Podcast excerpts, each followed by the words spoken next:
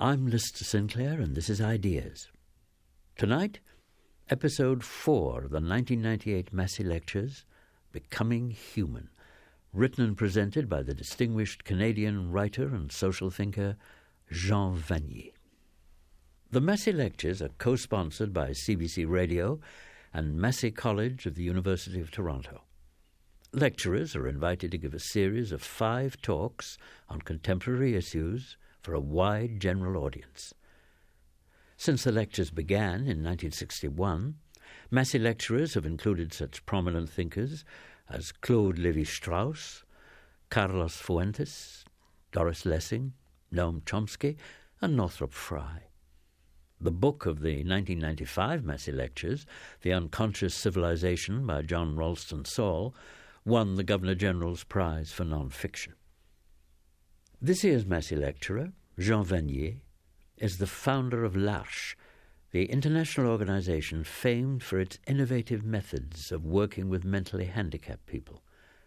Jean Vanier is also a prolific writer, and in his many books he has developed the idea of what it means to be a good individual and what it means to live in harmony with the world and with God. In this year's Massey Lectures, Jean Vanier discusses the necessity of conceiving a new vision of humanity, a society in which the gifts of all, particularly those of the weak and the powerless, are a common heritage of equal value. To record these lectures, we travel to Jean Vanier's home in Trosly-Breuil in the north of France, where he established the very first L'Arche community over 30 years ago. Because the lectures were recorded on location, from time to time you'll hear the sounds of real life, including birds and the occasional car.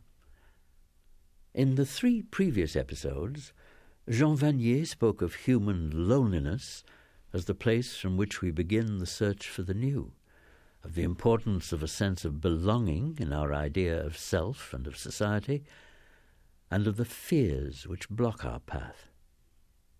Tonight on Ideas, the Path to Freedom, Episode 4 of Becoming Human, the 1998 Massey Lectures.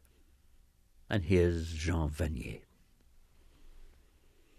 I began the last lecture by recounting the parable that Jesus tells of Lazarus, the hungry beggar. Lazarus spends his life looking with avid eyes at the crumbs falling from the rich man's table, the table from which he is excluded. By and by, the story goes, both Lazarus and the rich man die. And the rich man, from his place of torment, can see Lazarus, content in the heart of Abraham, as the Bible puts it. The rich man begs that Lazarus be allowed to bring him some water. But he is reminded that the abyss which separated them in life is the same abyss that now separates them in death.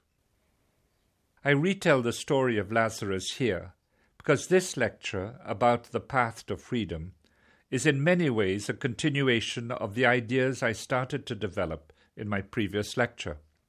Lazarus is a fitting image for us to focus on. Exclusion normally refers to the way in which we reject other human beings. It's something we do to entire groups and classes, those who are poor or handicapped. However, exclusion is also a very personal matter. We are attracted to some people while we shun others.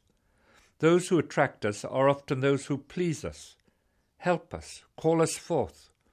If there is mutual attraction, there can be the beginning of a friendship. Those we shun, on the other hand, frighten us, maybe because we frighten them. We awaken feelings of rivalry and anguish in each other. And so we create barriers that prevent openness. Maybe we feel that if we were open, we would lose something, that we would be hurt or swallowed up. We create barriers to protect our vulnerability. We come together because we feel safe together. We encourage and support each other in the values we consider important and which give us life. But likes imply dislikes and fears. We're all more or less governed by our likes and dislikes, by our instincts and compulsions that lie deep within us we are not totally free. From a purely psychological point of view, we all want to feel good about ourselves and so we look for positive reinforcement from those around us. We need to be admired and appreciated just as we are. We need to feel loved and cared for. We need to feel that if we're absent, there is someone who will miss us. Just as instinctively as breathing, we flee those who make us feel helpless, inadequate, and devalued, all the things that make us feel bad about ourselves. This is a largely unconscious process, but we can, of course, become conscious of these needs, just as we can become conscious of our breathing. We are quite deliberately selective of friends, for example, because we can read in a more or less conscious way how such a friendship will make us feel good about ourselves and help us to advance in life. What makes us feel good about ourselves varies greatly from person to person. For many of us, material success is very important. The classic goals are climbing the ladder of promotion, earning more money, gaining more honors, acquiring more privileges. For some, to be surrounded by a loving, happy family and friends is what they want. For others, success lies in being creative. To be a success, to be admired, means that you are competent in what you do. But for most of us, it's not enough just to be good at something. True success, we feel, comes from the recognition by others of what we do well. This desire for success and admiration can be a good thing. It encourages us to work well and hard. However, such a desire for success can draw us away from acting justly and serving others. To be free is to put justice, truth, and service to others over and above our own personal gain or our need for power, honor, and success. When we cling to personal power and success, when we are frightened of losing social status, then we are in some way denying our humanity. We become slaves to our needs. In 1944, in Marzabotto, a small town near Bologna in Italy, 2,000 civilians were massacred by Nazi troops. They were retaliating for acts of sabotage committed by members of the Italian resistance. One young German soldier, however, refused to take part in the massacre and he was immediately shot. One man who put truth and justice above his profession and his desire to live at all costs. He gave his life crying out for justice and truth. History is filled with examples of free men and women who refused personal advancement, wealth, and power because they wanted to live in truth and in justice according to their conscience, following ethical principles. We hear much about such men and women today in Algeria, Rwanda, Congo, Palestine, and in many other places. People who have taken sides with the poor and the oppressed, who have denounced injustice, cried out for freedom of speech, and who have been imprisoned, tortured, and killed. Even in less extreme cases, there are many people who refuse material prosperity in order to live a life of service to those in need. They give generously of their time, energy, and knowledge so that others may eat, be clothed, find shelter, live in peace. We know, however, that the doer of good deeds can have a complex set of motivations. Underlying the act of generosity, there can be a need for approval, and sometimes even a need to exercise power, even spiritual power, over others. These needs may provide the energy to orient one's life towards others for the good of humanity, but at the same time, they can tarnish our fundamental motivation, rendering it more or less self seeking. It is precisely those personal needs which must be purified, so that acts of generosity may truly be for the inner growth and fulfillment of others, rather than for personal aggrandizement. To the degree that we no longer are governed by our human needs, we will become free. But how to enter on this road to freedom? In the Gospel, there is a story where we see contrasting needs in two brothers. It is the story of the prodigal son. The younger of two brothers asked his father for his part of the inheritance, and then went off and squandered it all. Destitute and homesick, he decided to return home and ask his father for forgiveness. Maybe he thought his father would take him in and let him be a servant in the house. The father, who was heartbroken at his son's departure, waited every day for his return. One day, from far off, he saw him approaching and ran to meet him, embracing him lengthily. Then he called his servants and had them dress his son in fine clothes and threw a huge party to celebrate. The elder son was furious.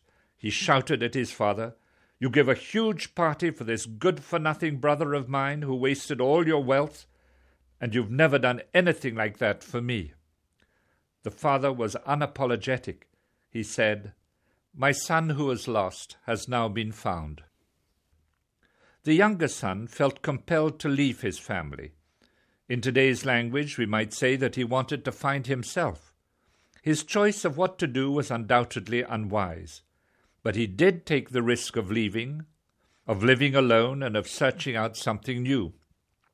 The elder son, on the other hand, did something fairly conventional. By staying home, he tried to please his father. I suspect, though, that neither of these sons really knew their father. The younger son never imagined that he could be loved just as he was. His father gave him the freedom to be himself.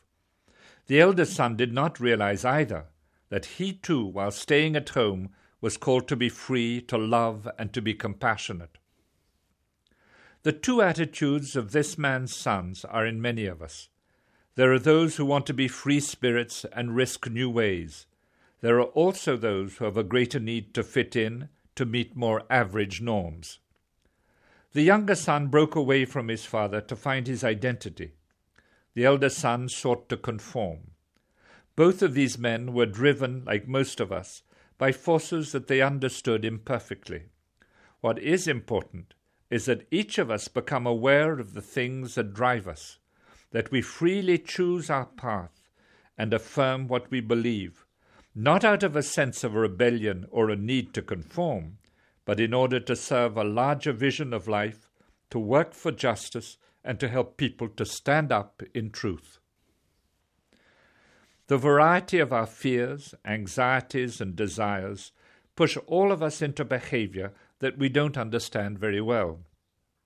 We can be driven by strong forces that push towards security, tranquility, conventional success, the same forces make us flee all that we fear rejection, feelings of helplessness and inadequacy, conflict. To become truly free is to give more importance to truth and justice than to the desire to fulfill at all costs our compulsive needs. It's a paradox, though. These needs are part of our being. We need them in order to advance in life, but we also need to learn how to govern them rather than be governed by them. We can get so focused on a particular goal that we leave other parts of our being underdeveloped. That is what happened to me. To some people, the total commitment I had to my profession as a naval officer was something laudable, and I'm sure it was. But at the same time, this commitment was impoverishing me, because I left other parts of my being, my heart, my intelligence, underdeveloped. Compulsions, I think, affect all of us. Some people have a compulsive need to help others, to do things for them. They go on and on, living a life full of doing in return for an affectionate response. But such people are frequently unable to take time to look after their own being.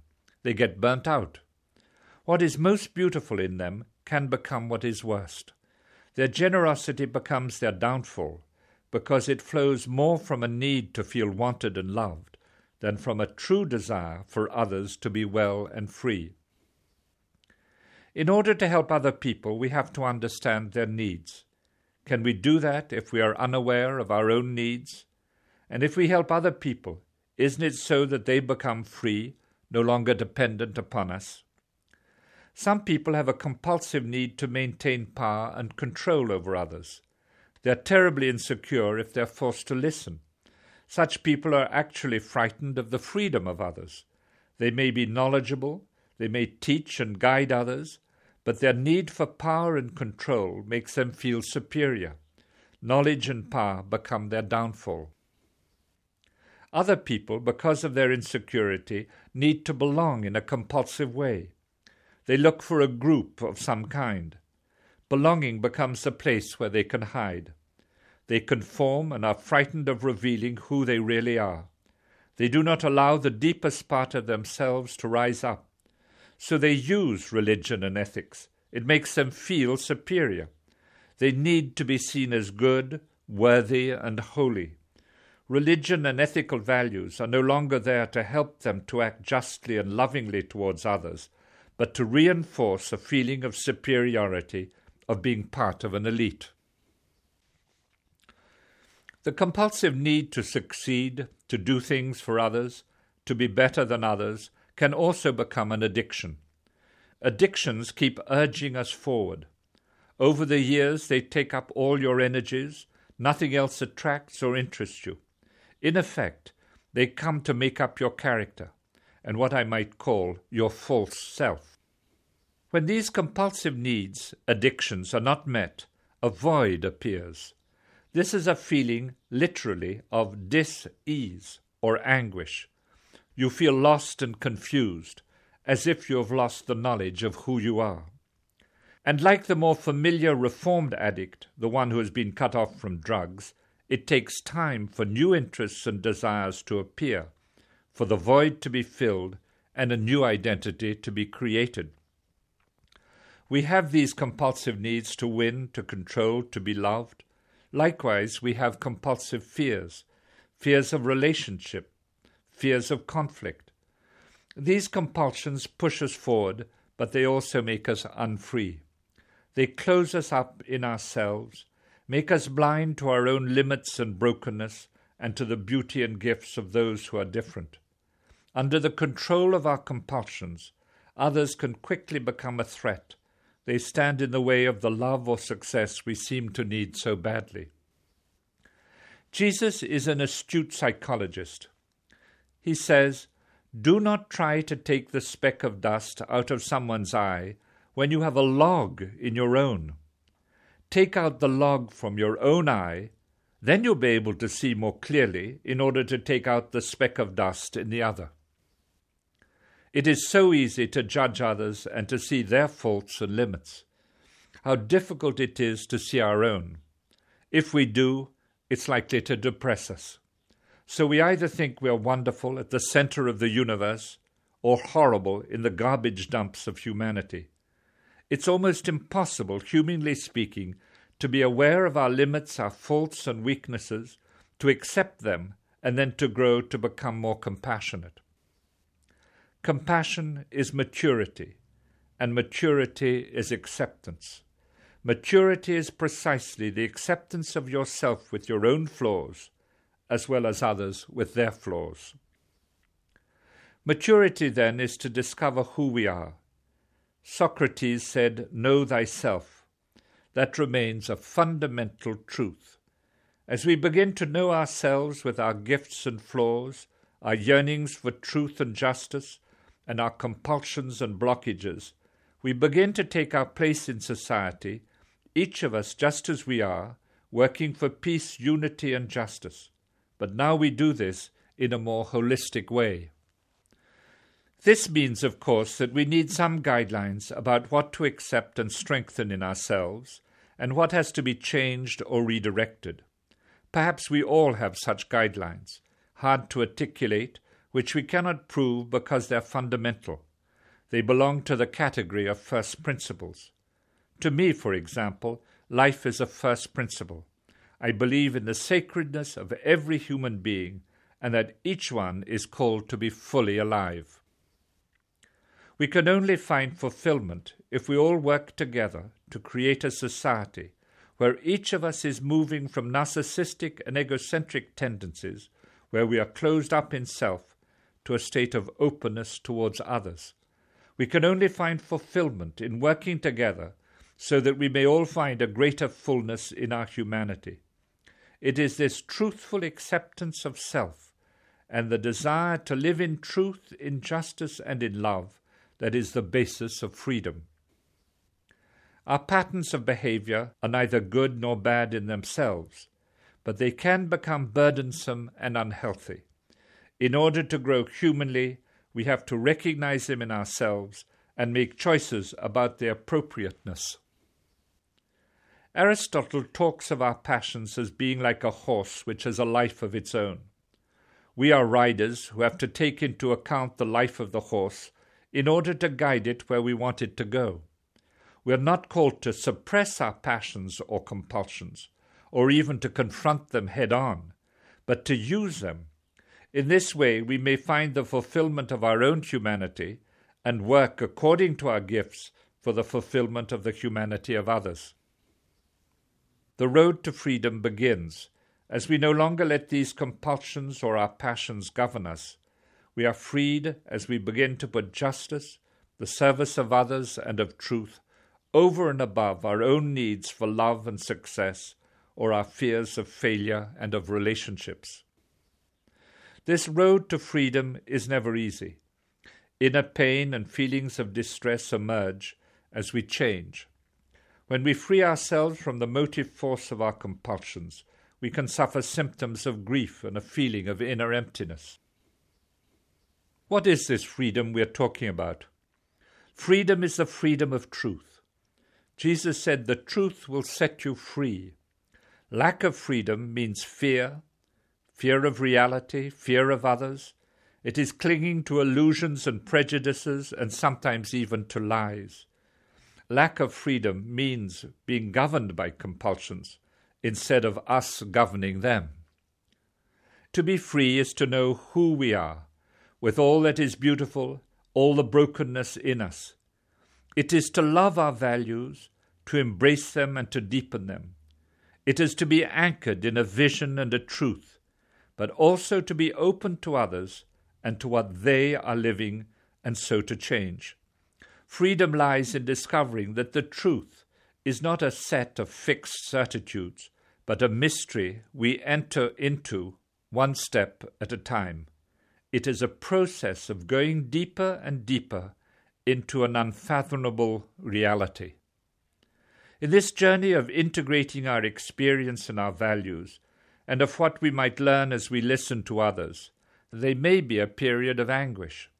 We need to find links between the old and the new, links which will permit the integration of new consciousness expanding truths into what we already know and are living, our existing certitudes.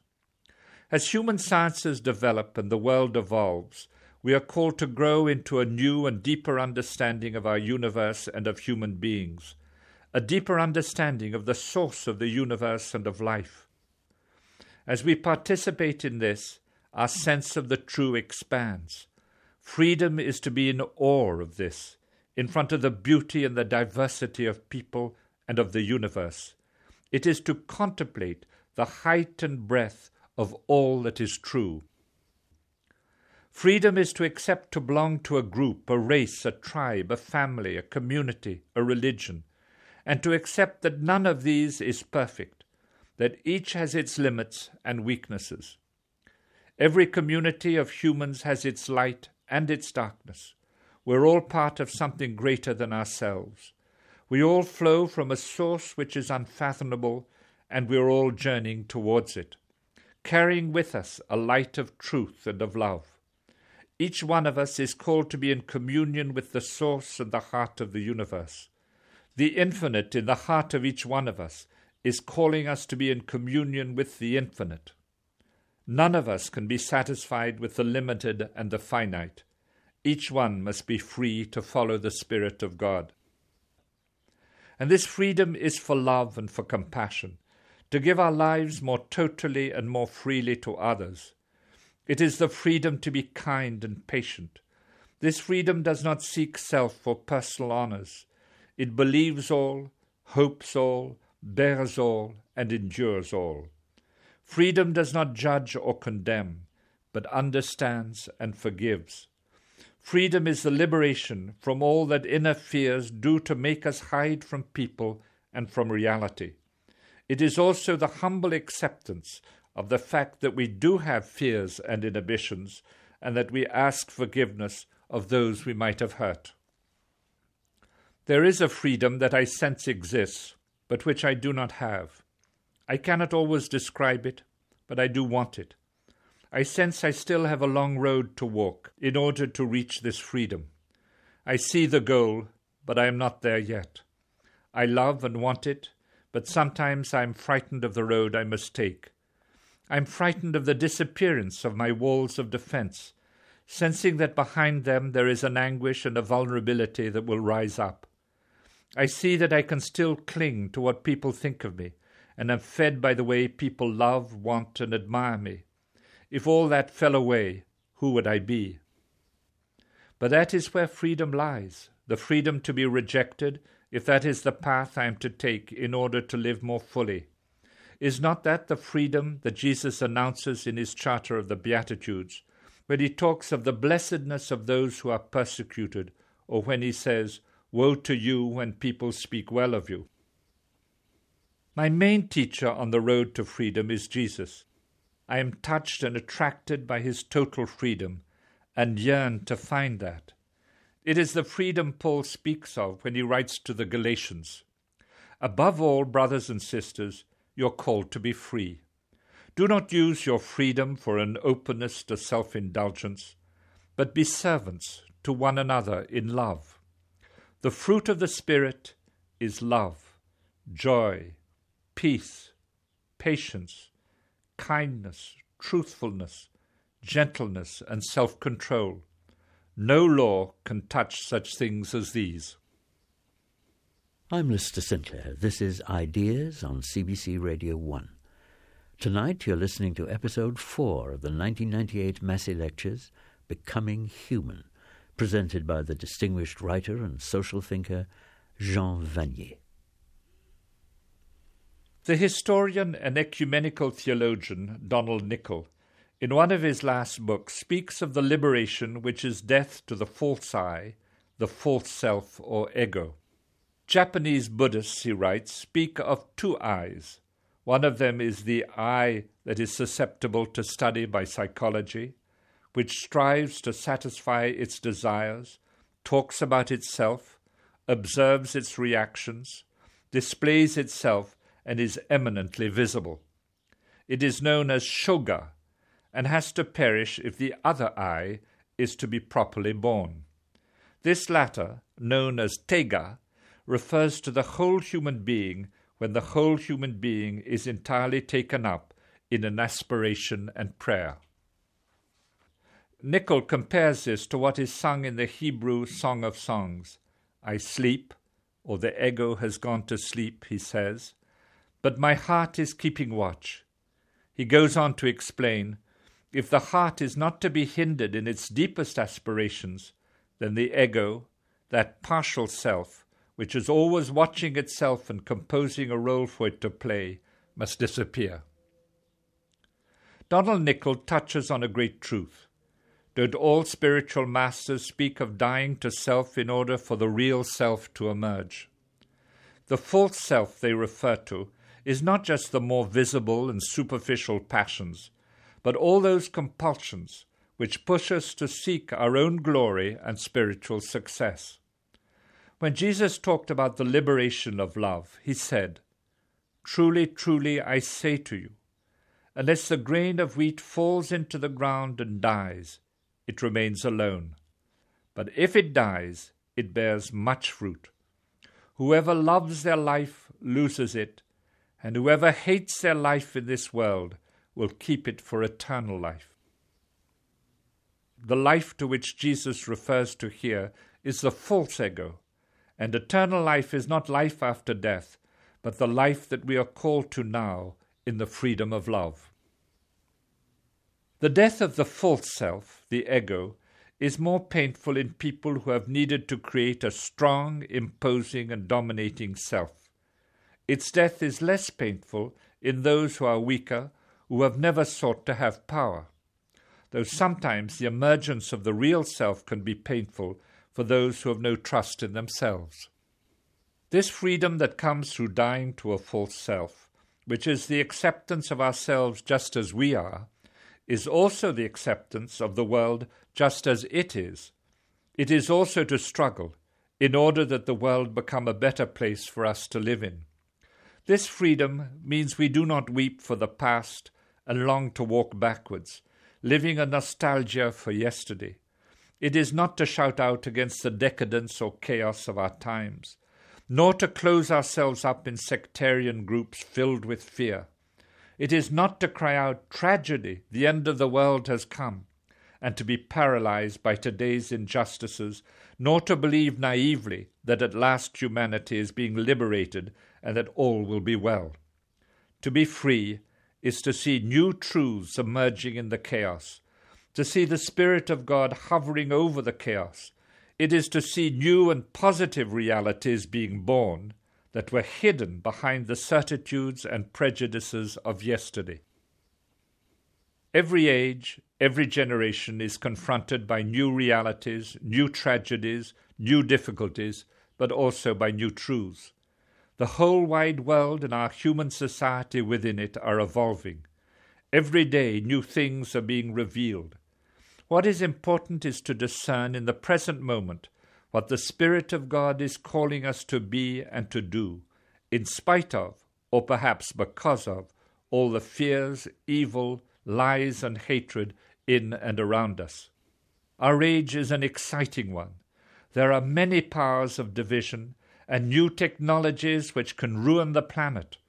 There are immense fears that close people and communities up in themselves. But as never before, there is the sense of our common humanity, a sense that all human beings are important, that we belong to one human family. The Spirit of God is constantly revealing new things for our age, even a new spirituality. In Christian churches, there is a desire to rediscover the essential message of love and forgiveness rather than to be caught up in legalities, rituals, and the struggle about who is right or wrong. There is a common desire in many people of different religions to meet together, to share, to enter into a process of dialogue, and to pray. This desire for unity is not necessarily widespread, but it's there hidden in the hearts of many all over the world. It is a seed that will grow and bear much fruit. Each one of us has a responsibility to read the signs of the times and to work towards the liberation of all people. There are new things in store for us all. Let us be open to welcome them. We are called to discern where the truth lies today. Is this vision a utopia, an impossible ideal? Can we really walk to freedom, or are the needs of our egos simply too great? Are we hardwired to put ourselves at the center and to do everything for our own glory? Are we too frightened of letting our true selves emerge? Can we break out from our individual and collective selfishness and need for security in order that we can work for peace and for the common good of humankind? Can we reasonably have a dream, like Martin Luther King, of a world where people, whatever their race, religion, culture, abilities, or disabilities, whatever their education or economic situation, whatever their age or gender, can find a place and reveal their gifts, where the metaphor for society is not a pyramid but a body, where each one of us is a vital part in the harmony and function of the whole. I believe that this is a reasonable dream, because I believe that the aspiration for peace, communion, and universal love is greater and deeper in people than the need to win in the competition of life. But for this aspiration to become a real desire, which inspires our activities, in order for it to break through our fears and the need to win, each one of us has to make a leap into trust Trust in the life of every human heart. Trust in the beauty of the universe. Trust that in working for peace and unity and in dying to our false self, we will find a treasure. But an inspiration or a call to trust comes often as a moment of grace, in a gentle ray of light, a moment of awareness of who we really are. Then we must walk forward to strengthen this inspiration and to put flesh on it by making clear choices and a commitment. We must not be naive, however. there are immense forces which break down trust. Evil and hatred and lies do exist. There are people who seek to oppress, to destroy, to kill.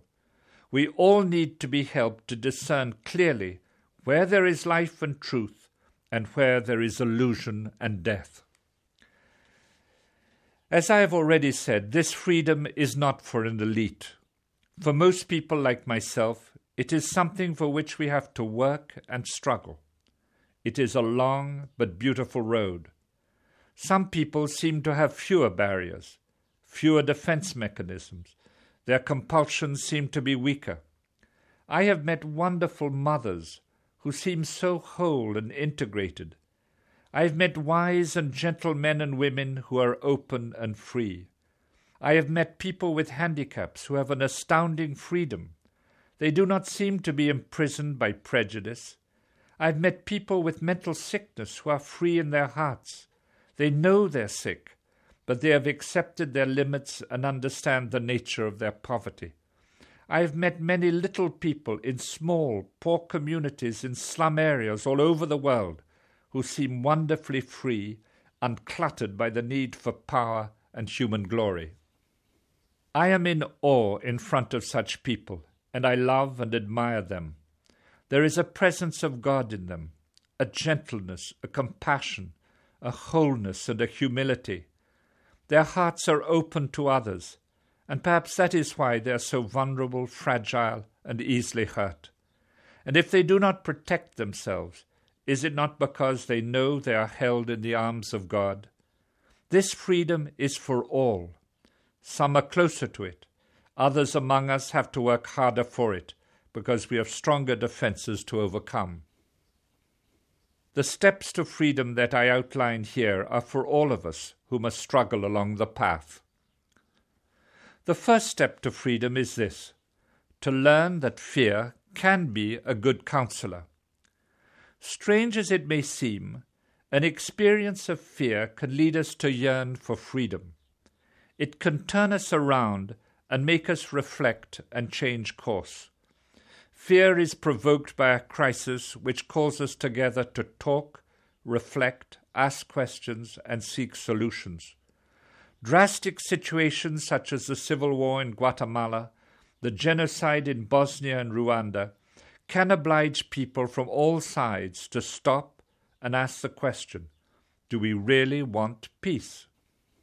More generic causes of suffering, such as the international armaments industry and the multinationals that dominate the global economy, make us ask do we want a world built on the simple principle of competition, where the strong win by killing and oppressing? Do we want to be governed solely by economics? Can the lamb and the wolf live side by side? And can the panther and the baby goat lie down together, as in Isaiah's prophecy? Is it possible to work for peace and human values of love? The second step to freedom involves becoming aware of our own limits and blockages. It took time for me to become aware of my own limits. While in the Navy, at the end of the 40s, at the height of the Cold War, I knew we were on the right side, that the communists were bad. So we had to be prepared to fight for peace. After that, when I studied philosophy and theology, I was taught what was true or false. I learned about the philosophical and theological errors in different political systems and in other religious traditions. Perhaps at one moment in our lives we all need to live an ideal, even an ideology, where the line between good and bad, true and false, is clearly drawn, where we see ourselves as part of an elite with all the truth, saving the world from chaos and evil. Perhaps we all have to embrace the strong beliefs of adolescence before we can become mature adults with wisdom, learning to modify the certitudes that govern us as we listen respectfully to those who bring us different views. Spiritual masters in different religions affirm that there are steps in the growth to freedom. Buddhism teaches that there are four different heavenly abodes or divine states of mind. The first, metta, is loving kindness, a love that seeks to give and to serve rather than to take and demand. The second, karuna, is compassion, a quivering heart in response to another's suffering, the wish to remove that which is painful from the lives of others. The third, mudita, is sympathetic joy, a joyfulness in the heart as we perceive the weak, the poor, and the oppressed rising up in freedom. The fourth, peka, is a peace of heart that is beyond the attainment of ordinary human beings, those of us with the ordinary capacities for controlling our minds and emotions. Christian spiritual writers also speak of the steps to freedom. At first, there is the struggle against the powerful passions of greed and pleasure, against selfishness and self centeredness. They speak too of the struggle against superficial passions in order to live more fully a life governed by service and prayer. Is it possible for us to grow to greater freedom if we are not conscious of our lack of freedom? Can we yearn to see if we do not realize that we are blind? But where to find the hope, the energy, and the desire to work towards that freedom and new sight? All spiritual writers speak of the pain and brokenness we experience as we move from the security of certitude to wisdom. Wisdom implies a poverty of heart and spirit. It is this inner poverty and humility that open the heart to a new joy and ecstasy, a new freedom, a new meeting with God. The third step to freedom is to look for the wisdom that comes from unexpected events the death of a friend, sickness, an accident which creates a severe handicap, an apparent misfortune which breaks the pattern of our life. These things oblige us to re-evaluate our lives, to literally find new values. Such events come as surprises, that open us up to the new and the universal. They can appear at first to be tragic, because they move us from the world of the predictable and the secure to the more chaotic world of the unexpected. But later we can rediscover these as blessed events. How many times parents of people with handicaps have told me about the shock they received at the birth of their child but then how they discovered that their little child was leading them from a world of power and competition into a world of tenderness and compassion. Crises and unexpected changes can lead us to denial, despair, anger, and revolt, but these can gradually become a path which helps us to accept reality as it is and then to discover in the new situation new energies, even a new freedom and a new meaning of life and of the world. For this, people most often need help from somebody who walks with them, an accompanier. One of the most important factors on this road to inner liberation is how we are accompanied. We must ask ourselves, who is walking with me? So, my fourth step to freedom involves accompaniment. An accompanier is essentially someone who can stand beside us on the road, someone who loves us and understands what we're living. An accompanier is a parent, a teacher, or a friend, someone who can put a name on inner pain and feelings. Accompaniment is necessary at every stage of our lives, most particularly in moments of crisis, when we feel lost, engulfed in grief or in feelings of inadequacy and insecurity. The accompanier is there to give support, to reassure, and to confirm. The accompanier is not there to judge or to tell us what to do, but rather to reveal what is most beautiful and valuable in us, as well as to point towards the meaning of all the inner pain we may be going through in this way, an accompanier helps us advance to greater freedom by helping us to be reconciled to our past and to accept ourselves as we are, with our gifts and our limits. The word accompaniment, like the word companion, comes from the Latin words cum pane, which means with bread. It implies sharing together, eating together, mutually nourishing each other, walking together. The one who accompanies is like a midwife, helping us to come to life, to live more fully. But the accompanier receives life also, and as people open up to each other, a communion of hearts is born between them. They do not clutch onto each other, but give life to one another and call each other to greater freedom. Accompaniment is at the heart of all human growth.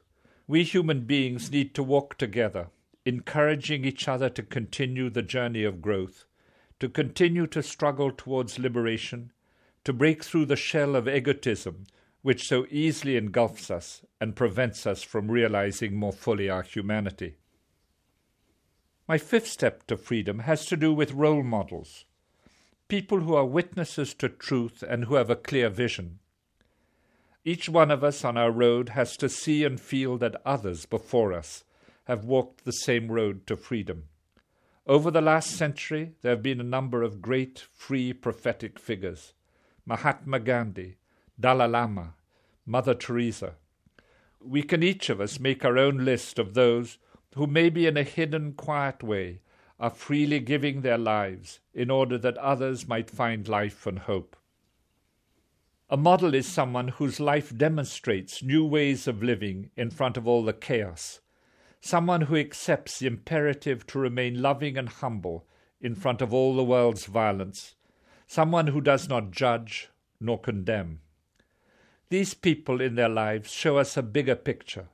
They show that there is a way to peace and unity, even though it may bring pain and struggle. The sixth step is to recognize that the road of freedom is also a struggle. It is hard work for me to liberate myself from inner compulsions, to commit myself to truth, justice, and the service of others every day. This struggle means many things. It means making an effort not to speak of others from the place of our inner wounds and fears, thus devaluing and judging them. It means not avoiding those who are different, but rather approaching them with a listening heart. For some, it means visiting places where those who are different are gathered together prisons, psychiatric wards, institutions for people with disabilities, slum areas, difficult foreign lands. It means taking time to listen to individuals, listening to their heartbeats, their pain, their hopes, their anger, and depression. This is a constant struggle, something we will always do imperfectly.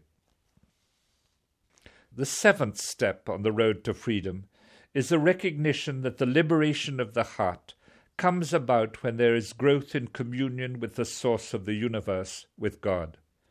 God who touches us in the core of our being at a deeper level than any of our compulsions for power and admiration or fears of rejection and feelings of guilt. God who reveals the uniqueness and preciousness of our being just as we are. Mystics throughout the ages and the history of humankind have sought to liberate themselves from the ego, their fundamental selfishness, in order to live a deeper union with God and to be free to love as God loves, with compassion. There are also all the men and women who, though they may not specifically have sought a union with God, were seekers of truth and compassion and worked for peace and the unity of humanity. This union with God, this trust that we are loved by God, held in the arms of God, gives us the inner strength and fortifies our desire to be and to be true. It permits us to see each person, each event, the great march of history, and the whole universe itself as God sees us. This in itself diminishes my need to prove myself, or to hide behind barriers of power or knowledge, and my fear of being rejected. It also prevents me from making an absolute of anything no one person, no one group, not even humanity in its entirety, is God. This communion with God does not create a tension between our bodies and our spirit. God is at the source of all our being, spirit, and matter. This communion unifies people and brings them to inner wholeness. The danger for we humans is to block off the life that flows into us from the heart and source of the universe as we seek affirmation of our ego in a constant search for power. As we die to our false self, we liberate the life of God in us, and in the words of Martin Buber, we allow God to flow through our hearts and our beings, and thus to enter into our world. The message of Jesus can quickly be deformed. Yet Jesus came to lead us all into a society which is a body, where each part, weak or strong, able or disabled, finds its place and is free. This new vision for human beings, which is a vision of goodness and compassion for each person, comes from a God of love who wants to change our hearts of stone into hearts of flesh. Perhaps humanity needs to return to this humble, loving God who is all heart. It needs to rediscover the message of gentleness, tenderness, nonviolence, and forgiveness. To rediscover the beauty of our universe, of matter, of our own bodies, and of all life. This path of rediscovery will be a struggle, but a worthwhile one. This message of love brings with it a secret, gentle ecstasy of love, a new peace of heart, an inner liberation it is not only for the strong willed and the austere, but for all those who open their hearts to this God of love, who comes to seek us out just as a mother seeks her wounded lost child, and takes that child into her arms to reveal the child's beauty and value. This inner liberation is also for those whose secret person is hidden behind high walls of the heart, for those whose character and personality may be built on fear and who by themselves do not have the means for such a liberation, for all those who are locked up in prisons of past hurts and who are discovering little by little the road to forgiveness. And this is my theme for my fifth lecture forgiveness. This is the ultimate secret of liberation to accept to forgive and to be forgiven, and so to become free like little children. On Ideas tonight, you've been listening to episode 4 of Becoming Human, the 1998 Massey Lectures presented by Jean Vanier. The concluding episode will be broadcast tomorrow night on Ideas. Becoming Human is available as a book and as a set of audio cassettes. The book is published by House of Anansi and can be purchased in bookstores and by mail order from Ideas. The five audio cassettes of the programs are also available.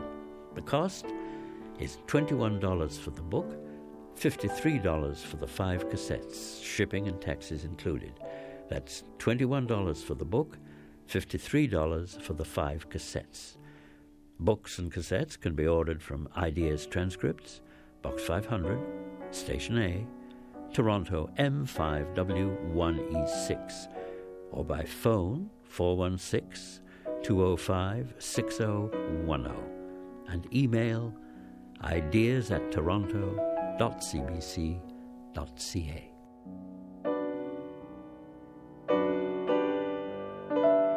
Becoming Human was produced by Philip Coulter and recorded by Dave Field. The executive producer of Ideas is Bernie Lucht, and I'm Lister Sinclair.